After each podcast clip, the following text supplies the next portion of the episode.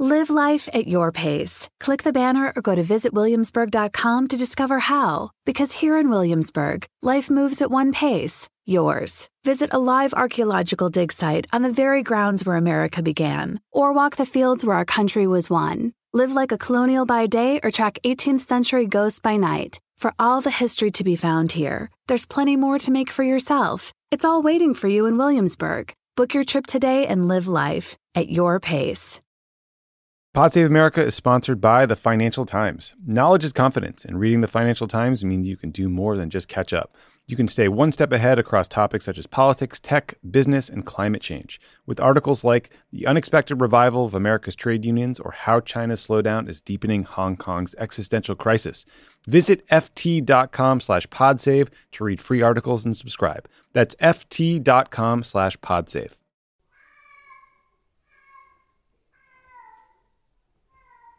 Is that your cat? Yes, I shouldn't have woken him up. I just Sorry, threw- that's kind of, that's no, no, no, no. I'm just joking. Well, he would have done it anyway. I just threw him some toys.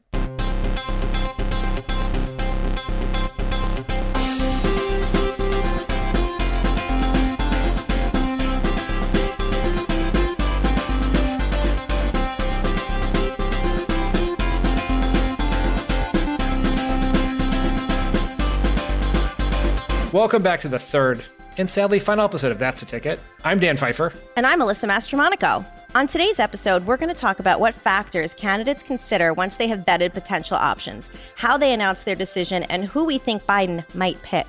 Along the way, we're going to talk about Dan Quayle's gaffes, so much material there, and some of the most memorable moments in vice presidential debate history, as well as some more of my campaign trail antics.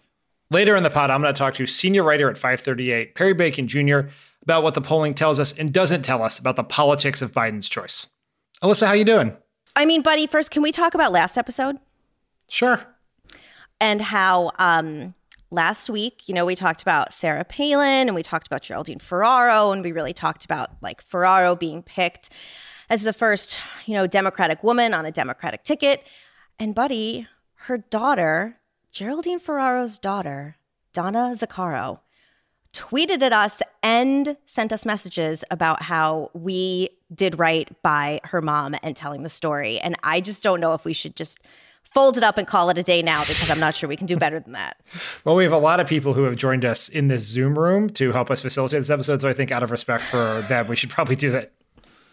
I guess so. But I can just tell you, baby feminist Alyssa was really cavelling. Every process is different, but I think every modern nominee considers the same set of factors in the running mate choice. Now, they may weigh each of those factors differently based on the state of their campaign, their own experiences, what the backdrop in which the campaign is happening, but they still look at those factors. And first and foremost, I think among all those factors is a threshold question of readiness for the job. And Joe Biden has already indicated that this is driving his decision. He's been saying some version of this for the past couple months. Let's take a listen. But all kidding aside, I have to pick somebody who, in fact, reassures people that if tomorrow lightning strikes and I die, I get, and I've released all my medical records, and I'm in, well, I don't want to jinx myself, as my mother said, knock on wood, I'm in great shape. But my point is, I've got to pick somebody who everybody looks at and meets two criteria. One, that they are younger than I am. No, I'm not being facetious. And number two, that they are ready on day one to be president of the United States of America. Alyssa, given Joe Biden's age and the fact this campaign is happening in the middle of a pandemic, do you think the readiness factor is even more important this time? Uh, when sworn in, knock wood, as Joe Biden would say, he'll be 78, which is not young. And he follows probably one of the most, no, I, I feel confident saying the most unfit president of all time. So I think that this has to be Do you mean mentally or mentally or physically? both. I mean, I'm not sure which, on a scale of one to 10, which he, he might be a 10 on both scales. I don't even know. He does not seem fit to me in any way. So I think that for Biden, readiness has to be numero uno. Like, I don't think he has the luxury of making a real outside the box pick here. I think he needs someone who when they he announces this woman, I don't even say person, I can say woman. When he announces this woman, everyone's like, I fucking get it. Good for you. Readiness is an interesting question in a world in which we are coming on the heels of a two presidents uh, with very non-traditional resumes. Barack Obama, very very successful. Donald Trump, less so, I'd say. There's a question of readiness in terms of their resume and readiness in terms of their ability to convince the American people who are going to be choosing this ticket of their readiness, right? You know, the most obvious example of a VP candidate who failed the readiness test was Sarah Palin. We've talked a lot about her on the pod, and you probably remember Tina Fey's impression of her. But it wasn't just liberals and the writers at SNL who thought she was unprepared. In an October 2008 poll, shortly before the vice presidential debate, a Washington Post ABC News poll found that 60% of voters thought that Palin did not have the experience needed to be president, including 30% of Republicans. Now, what I think is really notable about that is her resume was not significantly on paper worse than Obama's. Like the public here is reflecting what they saw of her between when she was announced in August and when this poll was taken in October. Now, someone who our younger listeners may not remember as well is Dan Quayle, who was viewed as spectacularly dumb and unprepared for the job of president when he ran with George H.W. Bush in 1988 and 1992. His most famous gaffe today is probably misspelling potato on camera in a classroom full of elementary school students in 1992. But this was just one of his many fuck ups. Here's Dan Quayle talking about World War II. Millions of innocent people lost their lives because of the bigotry and Hitlerism that permeated Germany and other parts of the world. It was an obscene period in our nation's history. No, not our nation's, uh, but in World War II. I mean, we, we all lived in this century. I, did, I didn't live in this century, but in, in this century's history. We did not have, matter of fact, we fought Hitlerism, which was a totalitarian form of government. Alyssa, I could consider you a student of history. Do you remember Hitlerism? So, buddy, I was just going to say that from now on, whenever I'm feeling like I can't find my words on a podcast, I'm just going to listen to that and get my self esteem back because he was running to be vice president. Uh, I I don't remember Hitlerism. Neither does my Oma, who lived in Germany and fled people called Nazis. I mean, Quayle is really interesting, and it speaks to how your performance on the campaign trail dictates perceptions of readiness, right? He had served, you know, about four times as long in the United States Senate as Barack Obama did when Barack Obama ran. But because under the Klieg lights of a presidential campaign, he misspelled the word potato in front of a group of elementary school children, he had this perception that he was not ready. Now, Bush and Quayle ultimately won the 88 election, right? So, does that raise the question about whether, at least in terms of the context of the politics of the campaign, we worry too much about the readiness question? I don't think we worry too much about it. I mean, one thing that I just can't forget, one thing that I did not know until getting ready for today, I knew about the potato comment and that he couldn't spell it. I didn't know that it happened at a spelling bee. Which I just thought was very, yes. very incredibly just dramatic um, and makes it so much worse. But no, I think that readiness, when you look at Quayle and when you look at Palin, there's something about on paper, and I think this is what goes to the point that we've been talking about about how important the vetting process is, is that on paper, people can look much more prepared for higher office than they are. But what the two of them lacked profoundly was any sort of worldview, right? Like, or like fundamental curiosity in how things worked or people lived or I don't know, but I I think that people don't necessarily vote for the vice president, but I think a vice presidential pick can scare the shit out of them. Yes, I think that's exactly right, which is Barack Obama always refers to his selection of Joe Biden as the most important decision he made before becoming president. And because it says so much about their judgment, their vision of how they're going to run their government, what they value. And when it looks like you're taking a shortcut, voters notice, right? So Palin's a great example, which is there was an interview where Mark Salter, who was McCain's very super long time advisor, chief of staff in the Senate for many years, helped explain the Palin decision. And he said, and I'm paraphrasing Mark here, but that Obama personified change and McCain did not. So they needed to add something to the ticket that demonstrated change. And Sarah Palin certainly would do that. Now, change for change's sake is not good necessarily, right? Um, and maybe they should have thought that through. But it said so much about McCain's judgment, which was already under question because of his incredible unyielding, despite years of evidence for the Iraq War, that he would choose someone who would potentially help him on the campaign now at the expense of what kind of government he would have if he won. And voters noticed mm-hmm. that. And it fit within a narrative of McCain, which was that he had bad judgment and erratic decision making uh, process. When you say it's a vetting issue, right? I think what you're really saying, correct me if I'm wrong, is you're talking about the judgment that Biden will eventually make and Biden's advisors will make about how they will perform once they are on Broadway on the ticket, right? Like right. anyone can look at the resume. And I think on every person who, you know, if you look at the people on Biden's shortlist, you have, you know, incredibly successful senators, senators who have served in statewide office, you have people who have run cities, you have people who have been, you know, national security advisors to ambassadors to the UN, to president, like people with a wide range of different experiences, all of which have more experience than Donald Trump.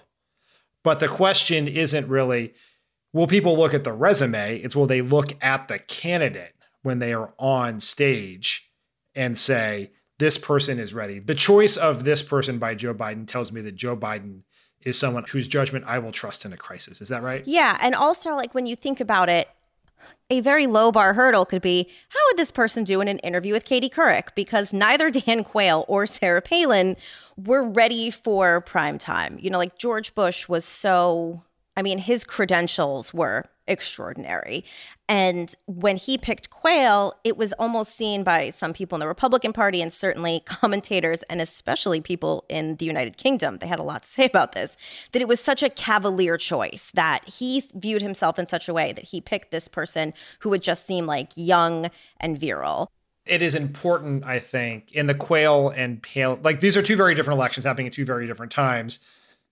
McCain and was a Republican senator following a Republican president with an approval rating under 30%. percent mm hmm You know, I always joke that George W. Bush was so unpopular in the 2008 election that his speech at the Republican convention was canceled because of a hurricane oh, yeah. in Florida, mm-hmm. even though the convention was in Minnesota.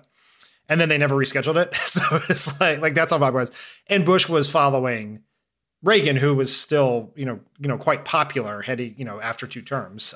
But there's also the factor that men with thin resumes get the benefit of the doubt in a way that women do not, right? Correct. And so that like that level of misogyny is going to obviously underlie the reception to Biden's pick, right? Which obviously will be a woman. You know, there are two other elements of the Quayle example that I think are relevant to this election, which is as you point out, George H.W. Bush was one of the most experienced people to ever run for president right? He had been vice president for two terms. He had been a senator. He had been the CIA director. He'd served in a number of positions all throughout government. He had a very expansive resume. So there were no questions about his readiness. And he was obviously, well, not a spring chicken. He was significantly younger than Biden. But there were two points during that campaign where Bush fell ill, not seriously ill, but ill enough to be off the campaign trail, which raised the specter of a Quayle presidency. Like George H.W. Bush, Biden has an impeccable set of quote unquote traditional experiences him for the job. I mean, he worked in that building for eight years, not very long ago. And uh, even though it feels like a thousand years ago, but also this is happening in the middle of a pandemic. And so the, the specter of illness, you know, will hang over this choice. Now, I think of readiness as a gating issue, right? The mm-hmm. campaign just says, does this person meet a threshold on paper? And is it in our gut that they have what it takes to demonstrate that readiness to the American people on the campaign trail, in interviews, on a debate stage? Can they answer a question about newspapers? All you know, the basic things. And uh, I think the second factor people think about is governing, right? Mm-hmm. When I think of governing, this is sort of what is the governing relationship going to look like? This is projecting forward to if and when I win, how is this relationship going to work? There are two different elements of that. One is what is their vision for the role the vice president plays, and then which of your on your short list fits within that role.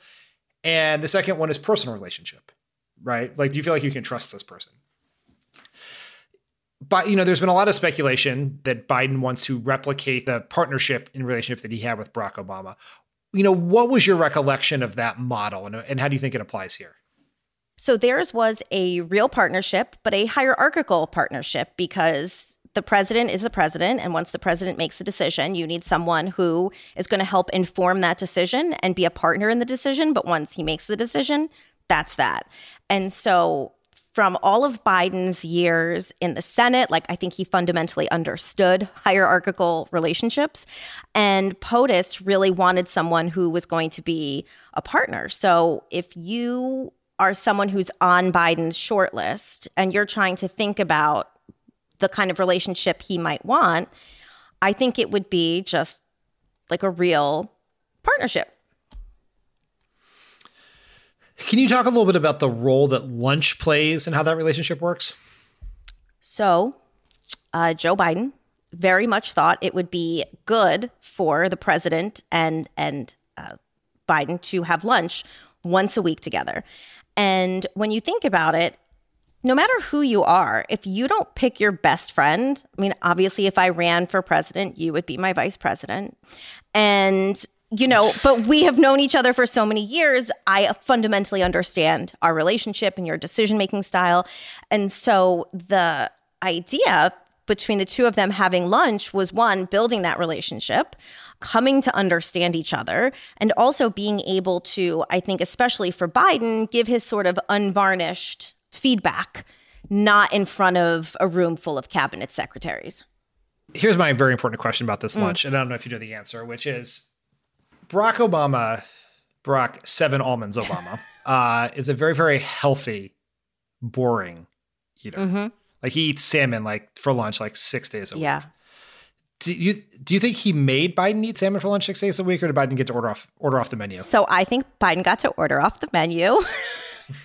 because unless it was like a big or group lunch, usually, because I do think POTUS was somewhat aware of his eating intricacies. that uh, I believe I'm going to say that Biden ordered off the menu. Though, because he was such a good partner, he may have always just said, I'll have what the president's having. Biden has been, you know, described as, I think, accurately as the most influential and consequential vice president in American history. And that is unusual, right? The vice presidency traditionally has been a ceremonial position in some cases. You know, John Nance Garner, who was one of FDR's vice presidents, once described the vice presidency as worth a warm bucket of piss, which I always thought that that quote was warm bucket of spit. It was. It was. But I've learned through the very excellent research skills of our producer Jordan Waller that the, the press he actually Garner actually said piss but the press cleaned it up to spit to make life easier for Garner, and because I don't think you probably couldn't get piss in the newspaper back then. um, a literal example of fake news. One thing that was interesting about the Biden Obama negotiations, we've since learned, is that Biden wanted to be in charge of some things. Mm-hmm. Obviously, he had to do a lot of the ceremonial stuff that vice presidents do. They're sort of famous for being sent to funerals for second and third tier world leaders. They often are, you know, if the president can't do something, they'll send the vice president. And so he did all those things, obviously, and did it gladly. And he spent a lot of time uh, campaigning and doing other things uh, when he wasn't in office. But he was tasked with very specific projects that he oversaw, right? He came in and because of his experience in the Senate, he really handled passing a lot of our legislative agenda through the Senate and handled negotiations with Republicans. He was in charge of Iraq policy, right? He was spearheading that as we were figuring out how we're going to wind down the effort in Iraq. He was in charge of the Recovery Act, right? The stimulus bill to help get us out of that. And my assumption is, is that Biden is looking for someone who can do that, right? Who we can say, I think he says in some of these quotes, the presidency is too big for one person. So you yeah. need someone who can take on real things and drive them. And so the question is you think about, well, which of these candidates will he pick? Depends on which they, you know, which we don't know the answer to is which things does he want to be able to hand off to someone mm-hmm. else, right? Like, much like Obama handed the economic recovery off to Biden, if Biden wanted to do that, then like you see Elizabeth Warren as someone who's worked in economic policy. If it if he wants to hand off foreign policy with Susan Rice, you know, it could be any range of issues, including the economy with Kamala Harris. You sort of go on down the line. But like the third factor that is looked at is politics. Now, I think based on that quote we heard from Biden earlier, that is the thing I think he's going to consider least, right? And the more he goes up in the polls, I think politics as a factor may diminish more. But the political factor, you know, this is a campaign and you can't do any of these other things, right? You can't have lunch with this person every week in the Oval Office. You can't, um, you know, just assign them projects until you win. So winning remains part of the conversation. And there are a number of ways in which the politics of this are considered, right?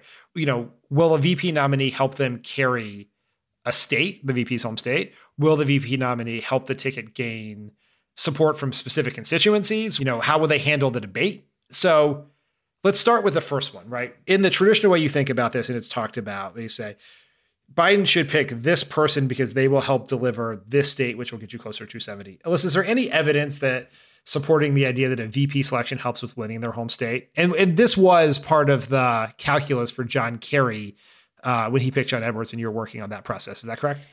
It was. And when I was thinking about this, I always like to think like what's my first reaction to a question when I ask myself the question? And my my response to myself was meh when I asked if states matter.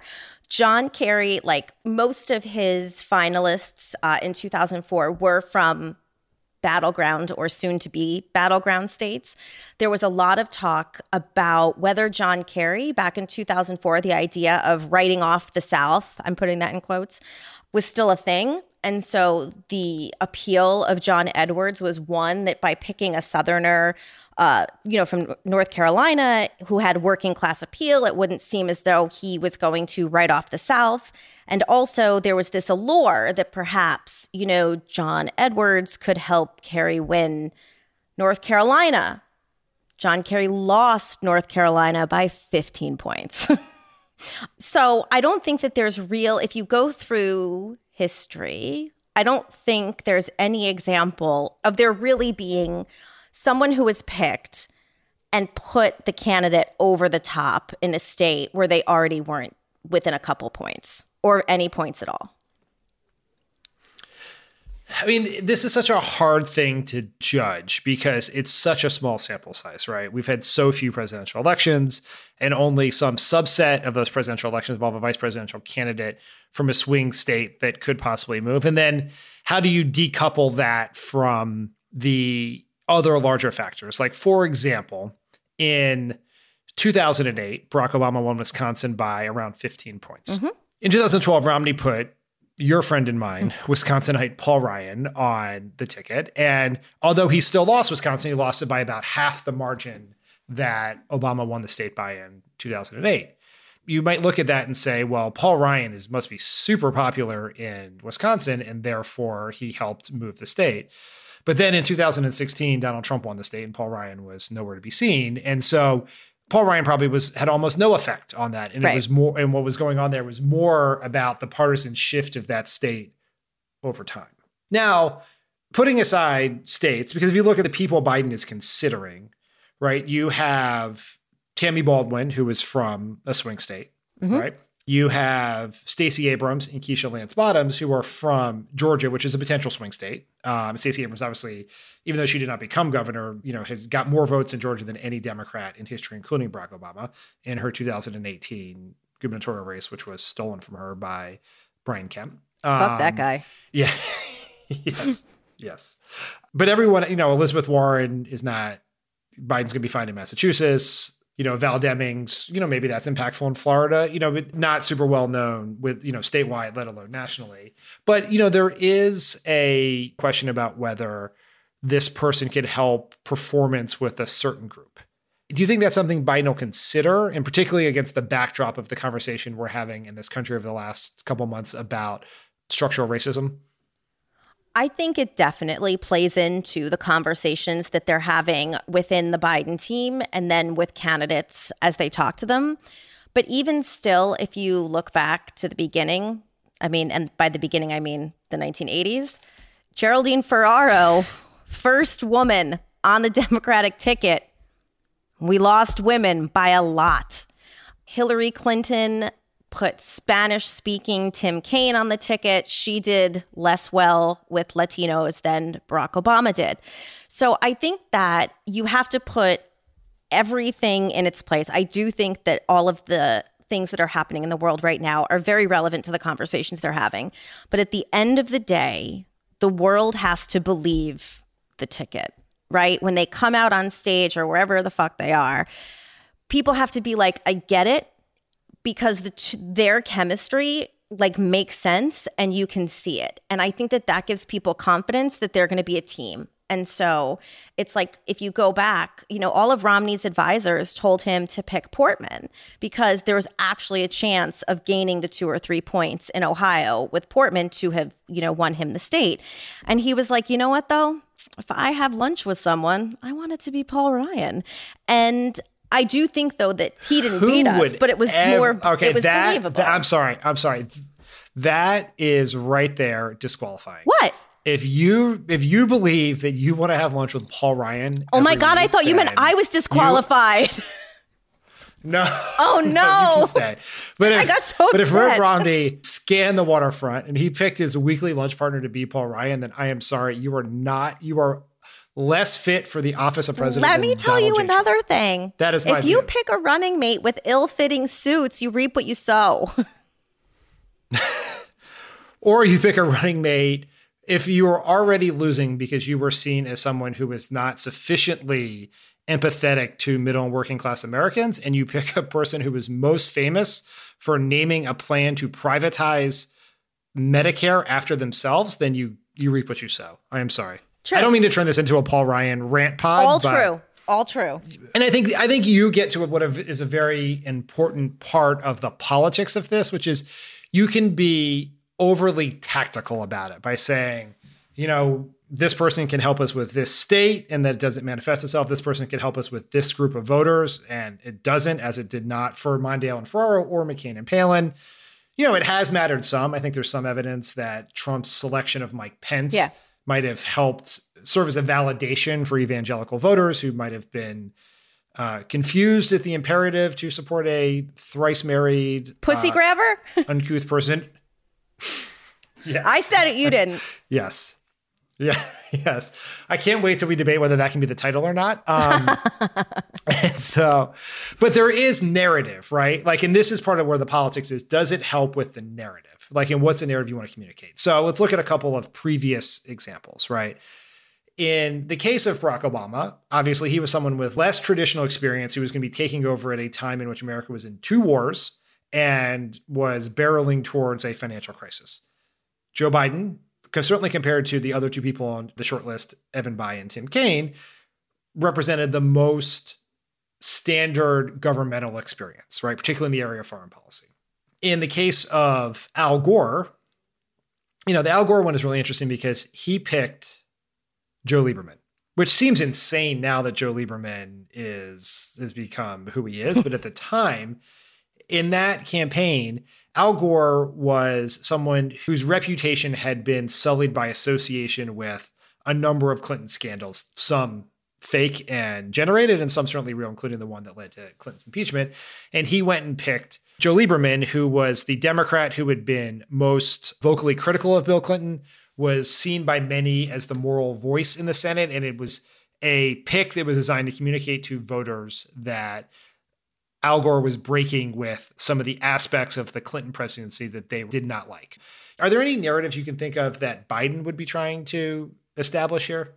If there was one issue a 77 year old white man might have, it might be with women. And so he's already sort of approached and tried to tackle that problem by saying, Ladies, I hear you and I see you. But there's a lot more. And so I think that while Biden himself, look, like everyone understands that this election is about an existential threat to like the country and, and the world. But Biden still has to motivate people to get out and vote because that's important. And so I think that while Biden knows that he himself does not come across as any sort of change agent, and he is not the future facing face of the party, I do think that if there's one thing that he's thinking about is like, who do I pick that can understand and speak to the change that needs to happen in this country?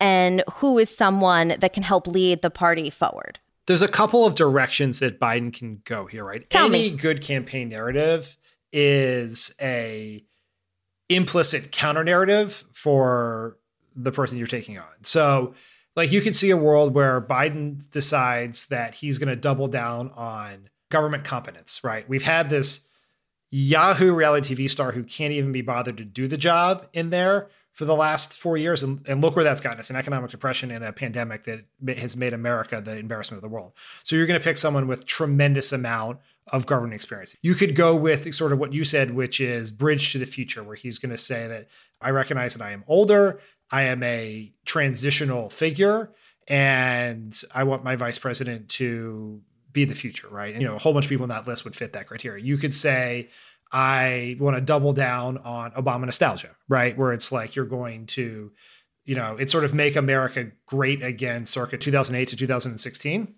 and you know do something there. So there's a whole bunch of different ways he can do it if he wants to focus on that.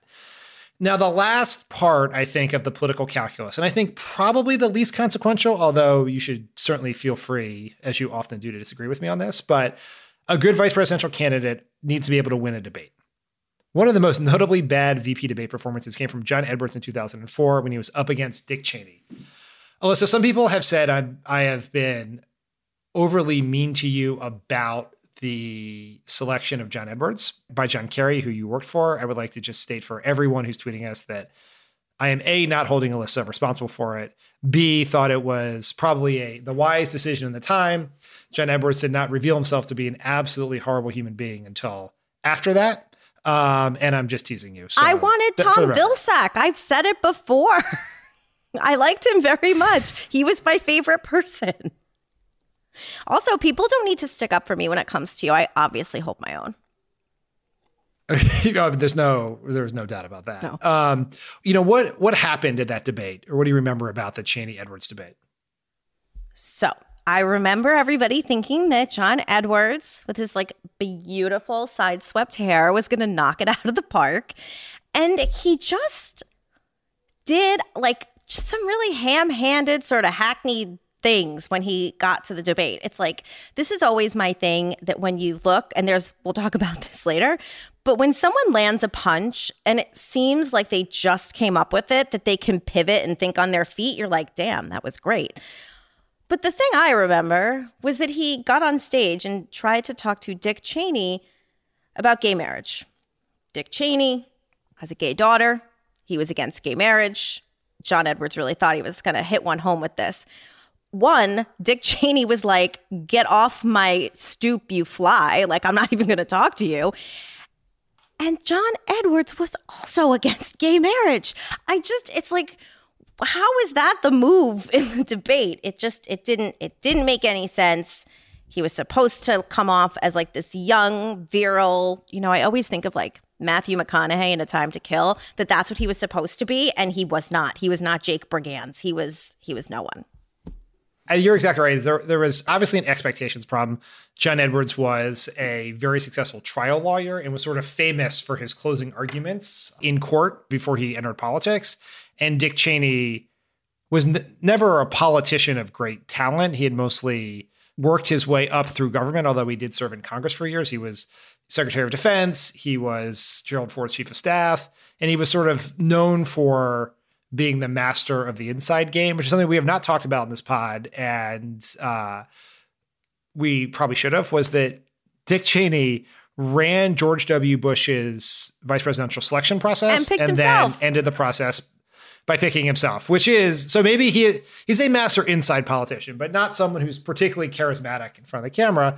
But he was quite well prepared, and he landed a relatively brutal hit on John Edwards's inexperience and turned Oh, yeah. Edwards into a version of Dan Quayle. There, let's take a listen. You've got one of the worst attendance records in the United States Senate.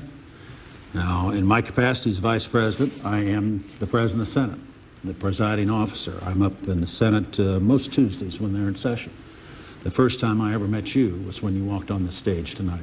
Speaking of Dan Quayle, he was also involved in one of the most notorious uh, vice presidential debate moments when he was absolutely owned by Senator Lloyd Bentsen after Quayle was asked about his experience. Let's take a listen. It is not just age, it's accomplishments, it's experience. I have far more experience than many others that sought the office of vice president of this country. I have as much experience in the Congress as Jack Kennedy did when he sought the presidency. I will be prepared to deal with the people in the Bush administration if that unfortunate event would ever occur. Senator Bentsen? Senator, I served with Jack Kennedy. I knew Jack Kennedy. Jack Kennedy was a friend of mine. Senator, you're no Jack Kennedy. Just absolutely brutal. So here's the thing about that. Again, I remembered that. I've used it as a as a YouTube link on Twitter many times in responding to people. But the thing that made that whole exchange so great is that until last night, I thought that that was Lloyd Bentsen being spontaneous, came up with it on the fly, and just like owned him. And it wasn't. His advisors, including Bob Shrum, who my beloved cat was named after, were trying to get him to say this in debate prep for weeks because he was not seen. Bentsen was not seen as a great debater. He was not terribly telegenic in his own view. I'm not judging him. Um, and they were like, this is the winner. And so the thing is, he landed it. On the one hand, I was a little bummed to know that he didn't come up with it on the fly, but also stoked because he landed it like a champ.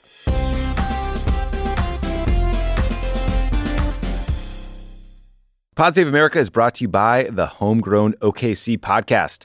There is way more to the Oklahoma City bombing than any of us knew. You can learn a ton about it on the podcast Homegrown OKC, hosted by Jeffrey Toobin and based on his book.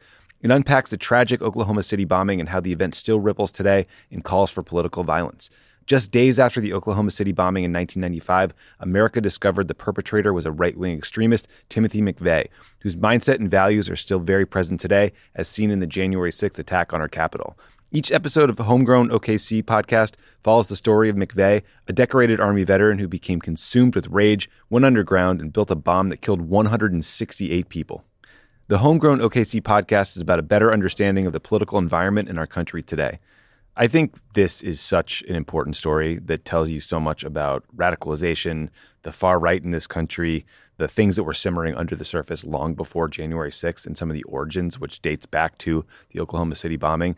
Uh, it's an incredible podcast based on an amazing book. I highly recommend it.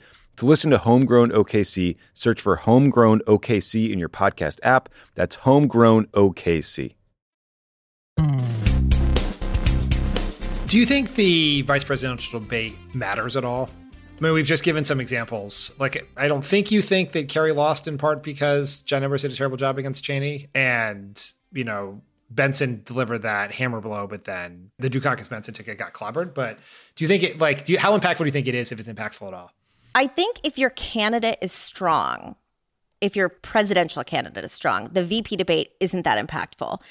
I think if they're not doing great, that how your VP does does maybe sway people more. I mean, like I think that if Mike Pence uh, no, I mean he did pretty badly. I was to make the argument for having picked Pence and that's why they won, but like it's not. People were just really not smart this time around. So no, I don't think that I think that it's it's interesting for us to watch. I think that if George Bush had not been as strong and credentialed as he was, Dan Quayle becoming the wide-eyed emoji like deer in headlights would have mattered more. but like ultimately, like his wife Bab said when talking about how really terrified she was of Geraldine Ferraro because Ferraro was so great on the campaign trail, but that ultimately people do not vote for the vice president. So I think that if Bush had been weaker, had not been as popular, the Quayle performance might have mattered more. But I think it's interesting for people to watch. I don't know that it moves the needle that much. What do you think? Yeah, no, I think that's right. I think there it's it does not matter as much pol- the debate itself. And I think the vice presidential selection overall does not matter as much politically as people who talk about and write about politics for a living tend to suggest.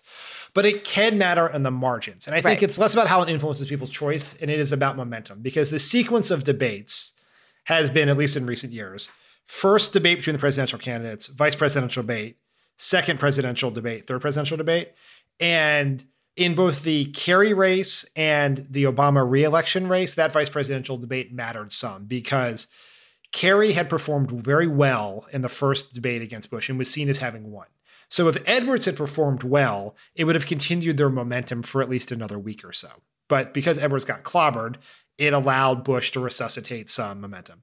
2012, Obama did not perform well in the first debate against Romney. He lost that debate. Hashtag Denver, And our never campaign forget. was yeah, yes, exactly. And our campaign was reeling, and that was the first time Romney had had momentum in months, and was rising in the polls, was raising more money. Republicans were getting more enthusiastic, and then that Biden Ryan debate happened. And if Biden had done poorly in that debate, it would have given Romney more momentum heading into the next debate and maybe a better chance at upsetting Obama. You know, it's hard to know exactly how that would work, but it does, like, it happens at a relatively important juncture, and the performance does matter. So I think it at least will be something that the Biden campaign considers. Now, we take all of this, and we've been through the readiness question, we've been through the governing partnership question, we've been through the politics. And I'm going to talk to Perry Bacon about what the data says. But Alyssa, what does your gut say about how much this decision will actually matter in whether Joe Biden becomes president or not? Not what kind of president he'll be, but whether he actually wins the election. Huh. Here's what I'm going to say. And I say this knocking all the wood in my house. I say it as the person who bought a raincoat before our outdoor election night event in Chicago because I thought by buying a raincoat, I would not jinx us for having this outdoor event. I think that Biden's selection isn't about him winning, it's about by how much he wins. That's what I think. I mean, that amount of messing with I told you I knocked on everything. I just knocked on my head. Okay. I just, but like, did you want me to lie? That's what I think. Don't lie to yourself, but make sure you keep Karma in the loop about the plans. Karma and I are Um, friends. the most important parts are about what kind of vice president this person would be. And the politics are actually directly related to that because if you screw up the first two questions, it impacts the third question mm-hmm. in politics. But it does matter on the margins. And in, a, in close races are won on the margins. And there is lots of reason to believe, despite what the polls say today, that this could end up being a very close race. And so I want to make sure we don't undermine the entire purpose of the three episodes we just did by saying it doesn't matter because it, it does matter. It matters a lot. Yeah, of course it matters. Yeah. yes. Thank you for listening. This was inconsequential. Once a decision has been made, the final step in the process is telling the world what the decision is. You helped plan both Barack Obama and John Kerry's announcement of their vice presidential picks. What's your recollection of how they did it and whether you thought they were successful? Um, so John Kerry picks John Edwards. He makes the decision over 4th of July weekend, specifically because he thinks the press isn't going to be paying attention. Again, not a lot of social media back in 2004. So people actually did sort of like quiet it down uh, during the holidays. So it's John Edwards. John Kerry makes the announcement on the 6th of July. The event with the Edwards is going to be on the 7th. But we had on the 6th, you know, again, like we've talked about, so much of this revolves around private planes and trying to get people around where they need to be. So we had to have a private plane on standby, couldn't tell the charter company where the plane would be going, which, by the way, is a very nice charter company because that's a very difficult thing to do. They had to sign NDAs once we were going to tell them what uh, what city they were going to be going to to pick up the person and take them wherever they were going. Um, this was the same in 2008. So John Kerry makes his announcement. Uh, on the 6th, the press all head over to Georgetown, where John Edwards and his very telegenic family are leaving to go to Pittsburgh, where John Kerry and his family are. It was really scripted. Edwards was not to talk to the press. No one in the family was to talk to the press. They were just supposed to like look great and wave and get in the car and go. So then the next day was like the big, like you made fun of me last time when I said like the big Time magazine cover kind of day. where everyone's wearing neutral tones and they look they look really good and like a beautiful ticket and family that's going to lead the country.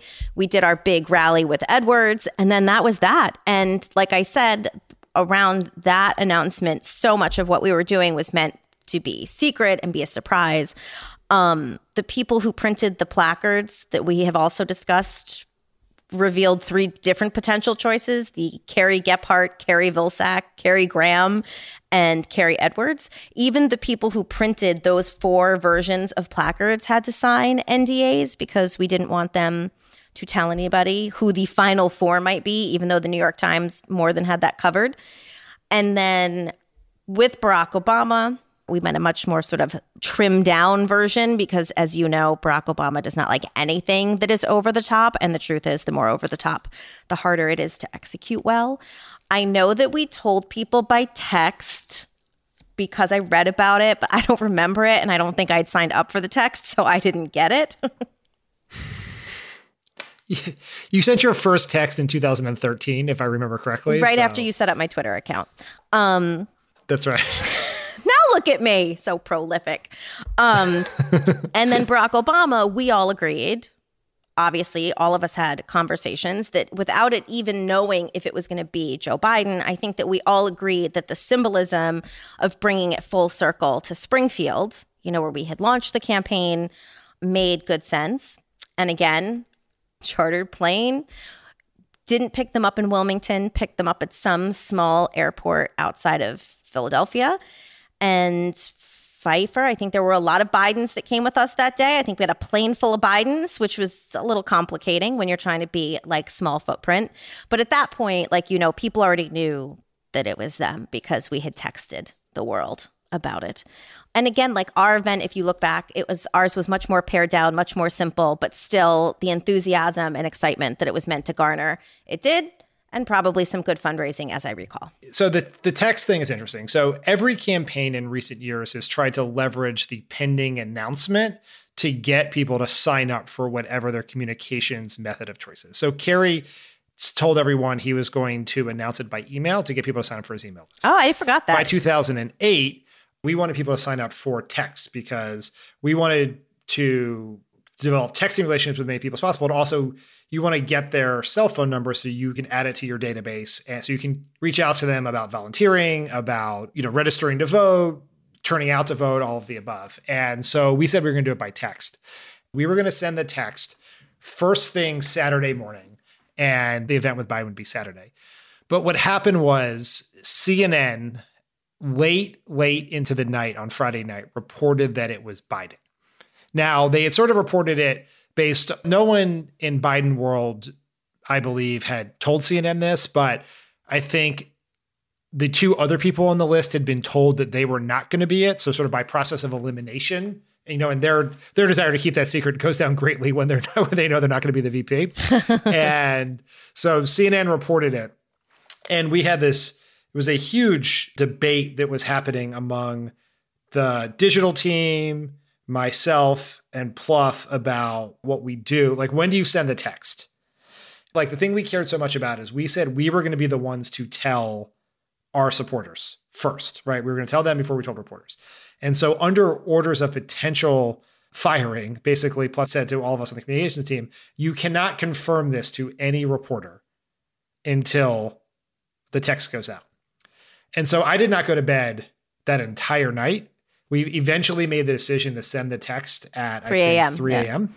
because it had become untenable. Now, Romney tried a similar tactic that he was going to announce it through his campaign app, which seemed clever on its face, but really made almost no sense. And then Donald Trump, in a very on brand way, did something that had no organizational value, which is he just tweeted his answer out. So having Twitter followers, does that help you win an election? Um, certainly does it help you get volunteers and voters?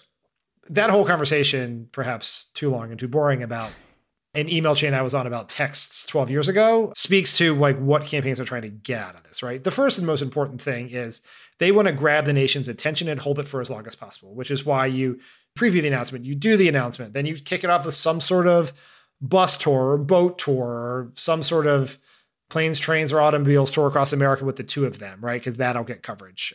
The other thing is you want to leverage it for organization, which is why you do things like get people to sign up for texts and emails. But Alyssa, I have to ask you, as the person I describe as the foremost living expert on the vice presidential selection process, you have planned two of these announcements. What advice would you give to the Biden team about how they were to make this announcement when this decision has been made? So, I obviously have thoughts. Um, I leave the social media stuff to you, like how you would maybe like tee it up um, and actually communicate the choice. So if I were to do the event for Joe Biden and I were going to tell him what to do, one, we are in July. August 2020 is the 100th anniversary of the ratification of the 19th Amendment, giving women the right to vote. He is picking a woman. This is some low hanging fruit. I would include it in my announcement in some way, um, at least if it only means waiting until August 1st to say, this month is so important and I'm acknowledging it, and this woman is going to be the first woman to be vice president. I think that would be important the thing that you want to communicate, which will be hard and will take some finessing, is like momentum and excitement and enthusiasm. And I think that that will be very hard if they can't have a crowd, which they more than likely cannot have a crowd when they do the announcement, do some like big energetic speech. So if I were the Biden campaign, and if they want to hear more, they can just tweet at me. I would go for something really beautiful and symbolic and something that's just going to like take people's breath away. I don't know. This might sound trite, but honestly, it's when I was thinking about it, this was the first thing that came to mind. If you have Joe Biden either in downtown Manhattan or New Jersey, and you have the Statue of Liberty in the background, and they do like a very serious speech about the future of America and why this is such an important pick, such an important election. I think it could be really powerful and beautiful and symbolic. The Statue of Liberty is a statue. And so Donald Trump obviously will have feelings about that. But I think that that's what I would do. I think that if I'm Biden, you're all the things in your announcement that Trump is not. You are dignified. You are a statesman. You are doing an event that is about you, but more about the country and sort of like a path forward. I think that's probably what I would do. I mean, per usual, that's super interesting and super smart.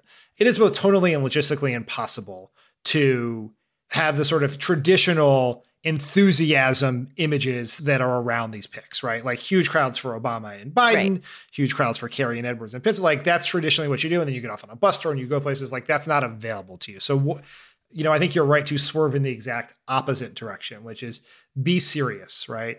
But I think like, you know, maybe this is a situation where you either you find the sort of beautiful backdrop that you talk about without a crowd, you know, or even a, a COVID version of a crowd, or you do it in front of flags, right? Like that, yeah. like Biden, I think that Biden has done a lot of things with that traditional flag backdrop, which is supposed to signify to the viewer and to the press, like this is a serious speech, right? right? On a campaign, you put the flags up and you're doing a serious speech. And these are serious times. So, so doing it that way is good.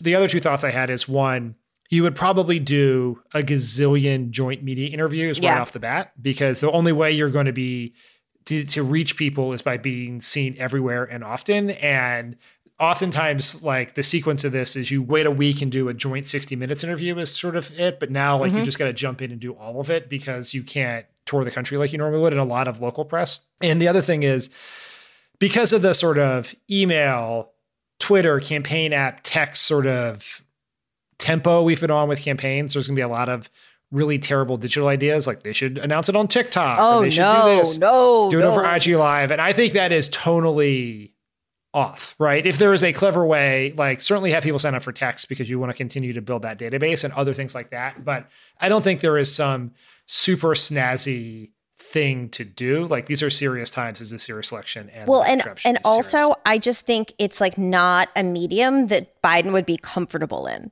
right? Like that's why whether it's the flags or my Statue of Liberty idea, I have some others I'll share with you later, that like you need something where he feels like completely great in his skin and like but it's like there is the fear that, you know, there's going to be some wacky digital ideas that I mean, we should just put in the in the trunk until after the good announcement's over. I mean, we're all craving the normalcy of campaigns, and those aren't coming, and we should give that up because it doesn't fit with what we're doing right now. Okay, when we come back, I'm going to talk to 538's Perry Bacon.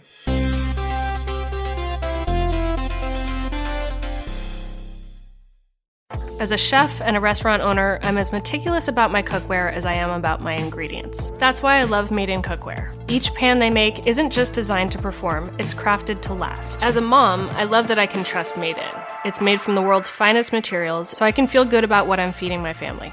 I'm Chef Brooke Williamson, and I use Made in Cookware. Shop chef quality pots and pans at madeincookware.com.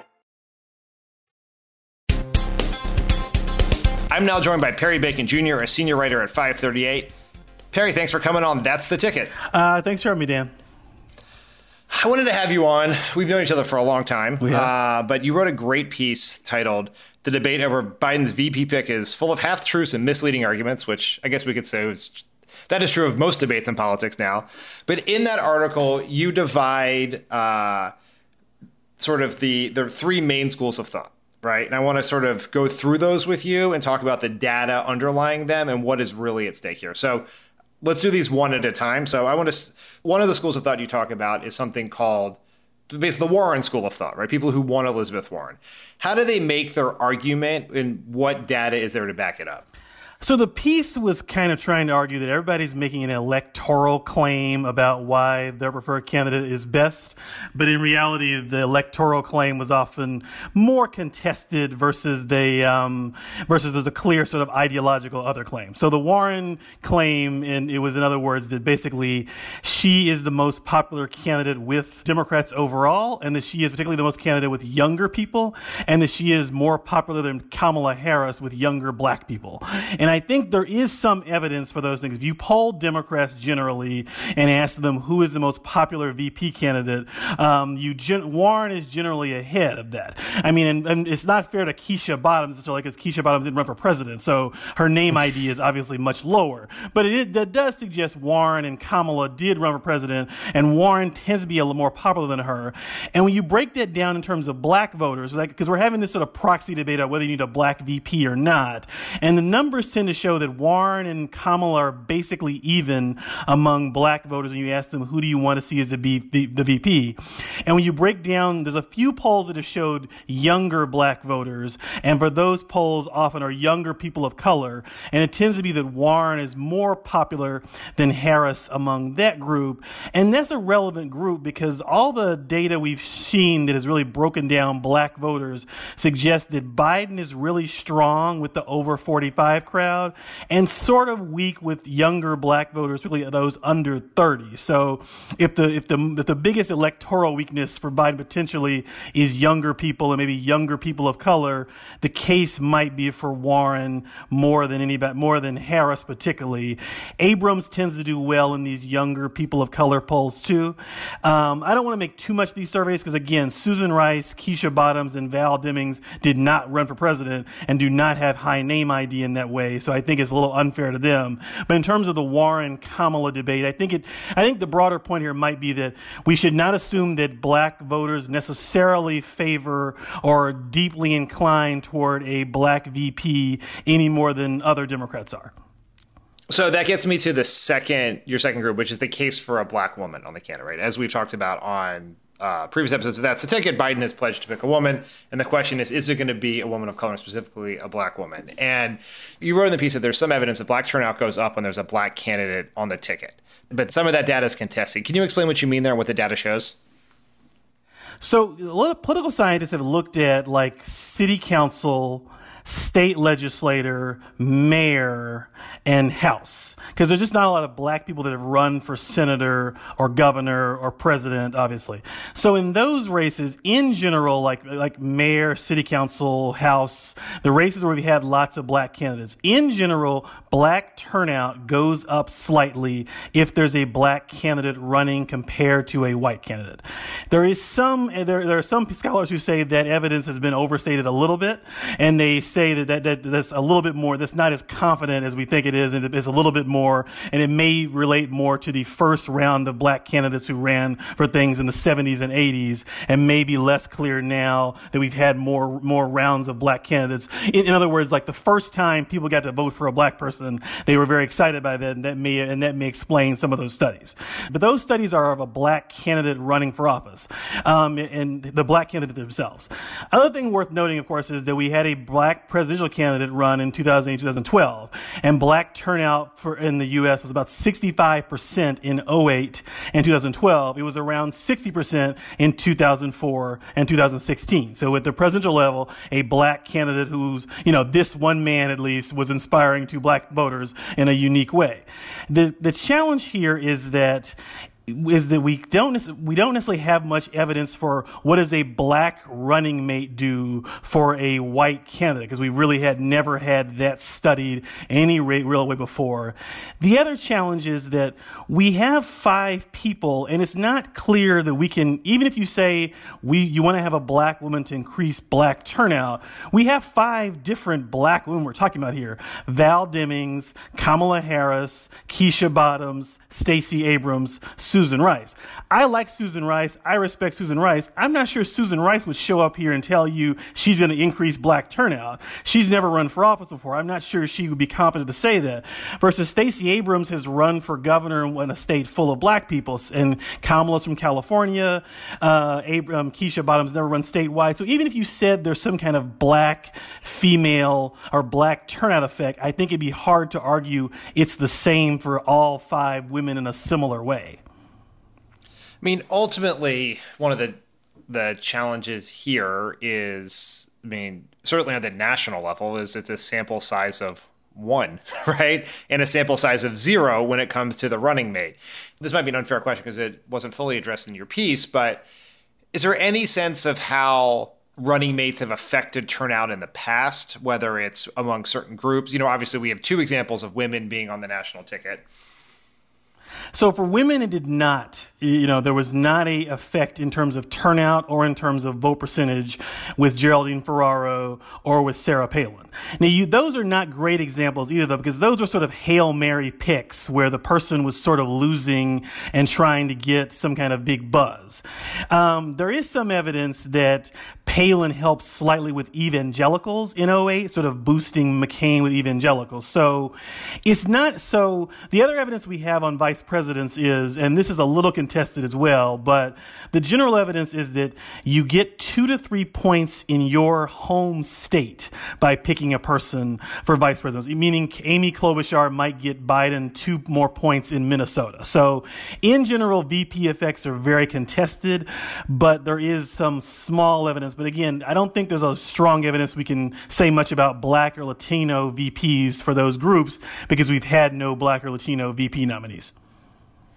Then the third group you talk about is the not Warren group, right? Which essentially argues that Elizabeth Warren would be be either because she's too progressive or too polarizing, or whatever the case these people are making, saying that she would be a net negative on the ticket because of some set of voters that Biden might be targeting. Can you explain that?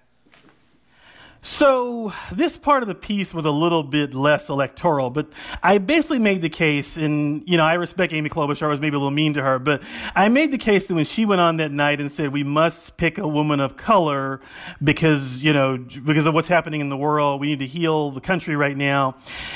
I think there are a fair amount of like more centrist Democrats who are sort of uncomfortable with Warren because they disagree with her own policy. And so they prefer a more moderate person. Kamala's more moderate. Susan Rice is more moderate in their view. And I guess what I was hinting at is that maybe that they are sort of using the woman of color case to sort of knock down somebody they disagree with. In terms of like, would Warren hurt the ticket? We've seen a lot of polls that have sort of compared Biden, Warren, Biden, Harris, Biden, Klobuchar. And those polls have all showed pretty similar results. And most of the ones I've seen have showed Warren, Biden doing the best. But I think that might be again because Warren has higher name ID. But there's just very little evidence in the data right now that Warren would kind of drag down the ticket. I know it seems conceptually obvious that Warren is more left, so you might lose kind of more centrist people who like Biden, who turned off by her. We just don't see that in the numbers yet. And I think that might be because people sort of know the vice president is not driving policy. And so they might be fine with someone for vice president who they might have been nervous about for president. I mean, just this may seem patently obvious to someone like you who's who is steeped in the data, but can you explain the relationship between name ID and how one of these candidates might be doing in these hypothetical vice presidential polls? Yes, in general, in polls, like you know, if you listen to Pod Save America, particularly if you read 538, you probably know who Keisha Bottoms is. You might know who Val Demings is. You definitely know Elizabeth Warren is.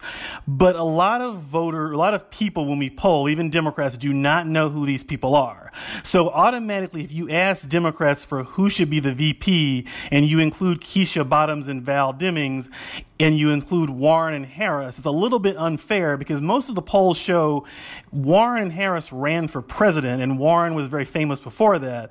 So they have about 90% of Democrats in most of these polls know who Warren and Harris are.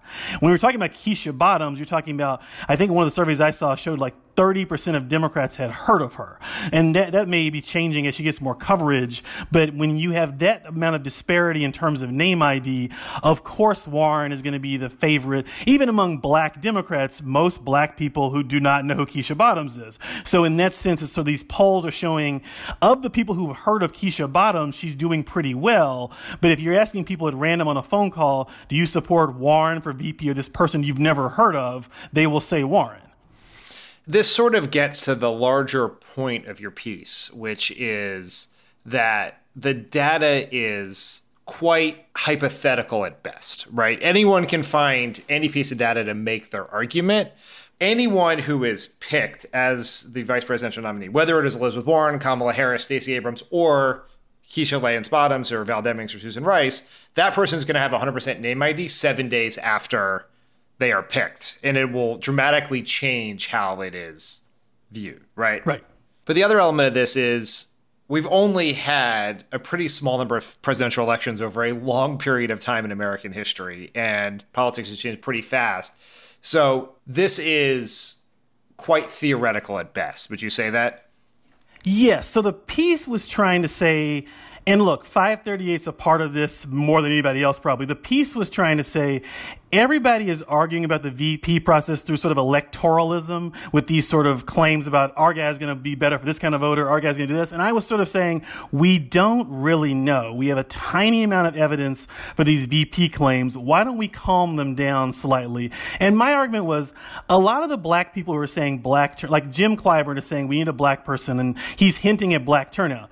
But I think Jim Clyburn really wants to see a black woman on the ticket. He thinks, and a lot of black women think, forget about electoral politics. We do everything possible for this party every four years, every two years. Why don't you guys give us something? And, you know, Kamala Harris, particularly Kamala Harris is very extremely qualified. We have a black female senator who ran for president and ran a credible campaign. If the Democratic Party wants to show it values black women, here's someone, here's a way you can do that. So that's the case they're really making. When you get to the centrists, what they're really saying is, look, this is a country that is centrist. We want to have a centrist person kind of on deck for president after Joe Biden. We don't want Elizabeth Warren as our person next. And then the left part of the party is saying, look, you guys pick Biden. We, we, we, we, we've eaten Biden already. Can you at least give us something for VP that'll get us excited? That's what's really going on. We're having sort of a shadow boxing. And Dan, you would say this every debate in Washington the whole time we were there, people were masking their own views through electoralism. So this is nothing new. Right. And it's sort of annoying at times. But I was just trying to make sure for people who are not plugged into this, here's like what's really going on is what we always try to do at 530. And that's what I was trying to get at. And one of the things that's hard, like, there is a incredibly strong case for representation, right? Not just for payback for previous support, but because it is a very important way at which we can move the country forward, right?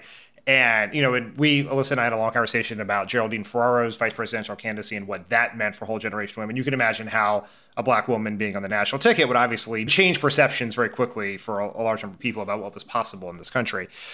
You know, like obviously we can't know what will happen with turnout, right? But then there's this other question that I think has been changed by what's happened in America in the last few months, which is what if Biden doesn't pick a black woman, right? Like, what does that conversation look like? And do you think everything that has happened over the last few months with our sort of national reckoning with uh, structural racism changes the backdrop for that decision for Biden? this is the hardest question I've been thinking about because if you look at the polls, even post George Floyd protests, black people are not demanding a black VP. What they tend to, you know, if you look at the polls, you, do you care about having a black, uh, a black, you know, person of color or a black running mate? Black voters are sort of like 30% say very important, the rest say somewhat important. It's not like black people are opposed to it, but it's not as right. if they're sort of driving. So it's a weird norm to say we have to have a black VP because the question is because the question almost assumes the black VP is for black people, right? And maybe right. I'm wrong, but I think it sort of assumes that, and I don't think that's exactly right. And if you go and if you went to one of these protests the, let's, I, am not, I, and I respect Kamala, but if you go to these protests, you're not hearing people say, let's send the prosecutor to the White House. That's not exactly the message they're giving. So even if you say black, you know, even if you, we really have to sort of, to me, we have to zone in on, even if we say it might be a moment for a black woman, we have to pick one of these people still. And I don't know, and I think the moment is going to be complicated for Val Demings or Kamala because of the, what the protesters are really protesting in some ways is how law enforcement treats black people, and they have some concern, and some of them have real concerns about what Kamala has done in particular, and they probably would not be excited about Val Demings, who was a sheriff as well. So I think that complication is there. At the same time, it is the Democratic Party the party where, like when Biden promised there would be a woman, that was a nod to the Democratic Party as a party that is majority female. In the same way, the Democratic Party is about 40% non white. And so even before George Floyd, I would argue it was going to be awkward for the party that literally talks about its diversity all the time to have two white people. And I do think, and it might be one of those things where I would actually say that a lot of white Democrats I talk to really don't want to see an all white ticket. It may be that I think in some ways, I try to think more about diversity in this way was we, if you see these polls, we now have the Democratic Party is not just black people demanding diversity and white people or minorities demanding diversity and white people standing there you increasingly have, I think, a lot of white Democrats would be uncomfortable with a, as uncomfortable as black Democrats, to be more uncomfortable with an all white ticket than black people are. Yeah, I think I remember seeing polling in the primary that showed white liberals the most uncomfortable with a mostly white Democratic field at the end. And then black voters overwhelmingly supporting Joe Biden, who is most definitely white. And so, like, it is definitely more complex than that. I do think. One more thing on this, just briefly, is that black voters are somewhat nervous about electability and they're focused on that. And if you, if I went down to South Carolina, my guess is I would find that black voters are nervous that Kamala or a black woman on the ticket will help Trump. Black voters have a deep cynicism about their fellow Americans' racial views and are nervous that their fellow Americans may not be excited about having a black woman on the ticket. Like they, that is part of what's going on here is black voters see Warren as white and the other people as not. And they think that, and I've heard this discussed, that Warren is safer. And I don't agree with this. And I think the, I think the data supports that. And you guys won twice. I think, I think that, you know, fellow black people are overly pessimistic about the racism of the country, but I'm not going to convince them of that. And I sort of, and I think that is underlining this is like a black person is a risk. Look how they treated Barack. Perry Bacon, thank you so much for joining us on That's a Ticket. Uh, I hope everyone read your article. Um, it was super fascinating and real helps us explain what we know and what we do not know about what this decision means politically. And then just to finish, I should say, I wanted to say this at the start, but you know, I covered politics all this time. I've covered politics 20 years. Um, I met a lot of people who were very smart. I met a lot of people who, I met also people who weren't that smart, um, who just were famous because they, you know, their daughter went to Yale Law School, have you. I would say this, like, I've been excited about Dan doing this because um, I, I, covered the Obama campaign, I covered the Obama White House. Dan did not always love my coverage, and Dan at times was quite honest about that. But usually he was right, and often he, and whenever we talked, I learned a lot about politics from Dan because Dan is one of the smartest people I know. I'm not just saying this on the podcast. Dan is one of the sharpest people I know about politics. So I'm excited to be on. I'm excited he's doing this. I think people have learned a lot from his thoughts these last four years. So thanks for having me, Dan. I appreciate it. Well, Perry, that was very, very nice of you, and I apologize for how direct my honesty was at times, even if even when it was sometimes both the product of not being caffeinated enough in the morning when I sent the email and being overly crabby. So, thank you so much. Thank you.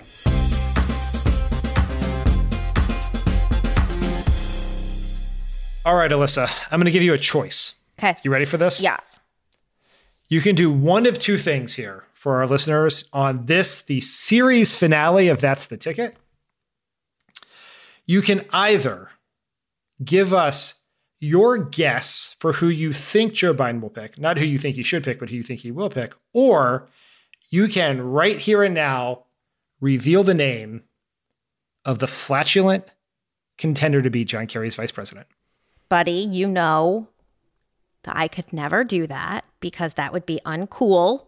And the whole reason that anyone's ever given me any good shit to do in my life is because I'm discreet. Not anymore, but I was back then. So I have to maintain my oath to John Kerry of being discreet. So I will tell you that I think Joe Biden is going to pick Susan Rice. Whoa, what a pick. All right, we'll see if you're right. Thanks for listening What do you mean? to That's what the about Ticket. you? Don't you hang me out to dry, you motherfucker. oh, it's all fun and games. Let's just have Alyssa walk the plank. Yeah, that was the plan. No, it's not the plan. Was the people plan. I I people want to know what you think. I have to be honest.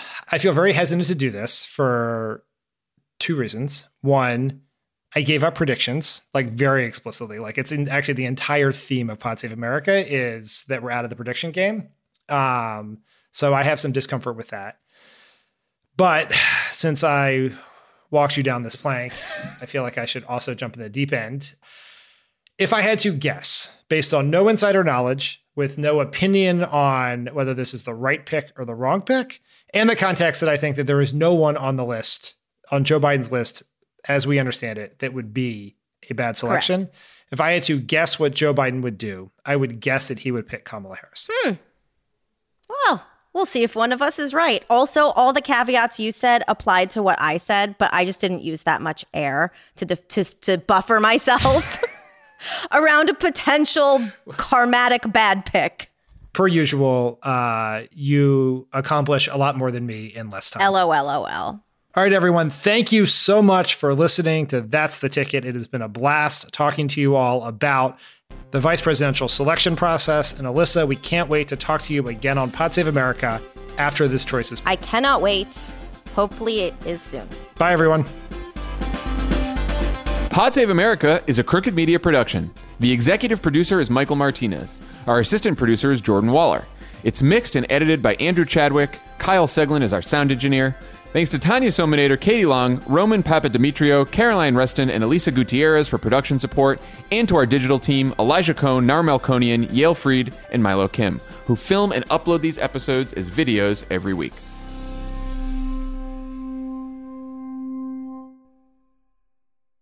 As a chef and a restaurant owner, I'm as meticulous about my cookware as I am about my ingredients. That's why I love Made in Cookware. Each pan they make isn't just designed to perform, it's crafted to last. As a mom, I love that I can trust Made in. It's made from the world's finest materials, so I can feel good about what I'm feeding my family.